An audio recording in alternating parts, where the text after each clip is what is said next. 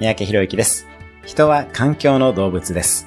そう考えると、今のインターネット社会において、オンライン空間でどんな環境にいるかということはとても重要だということになります。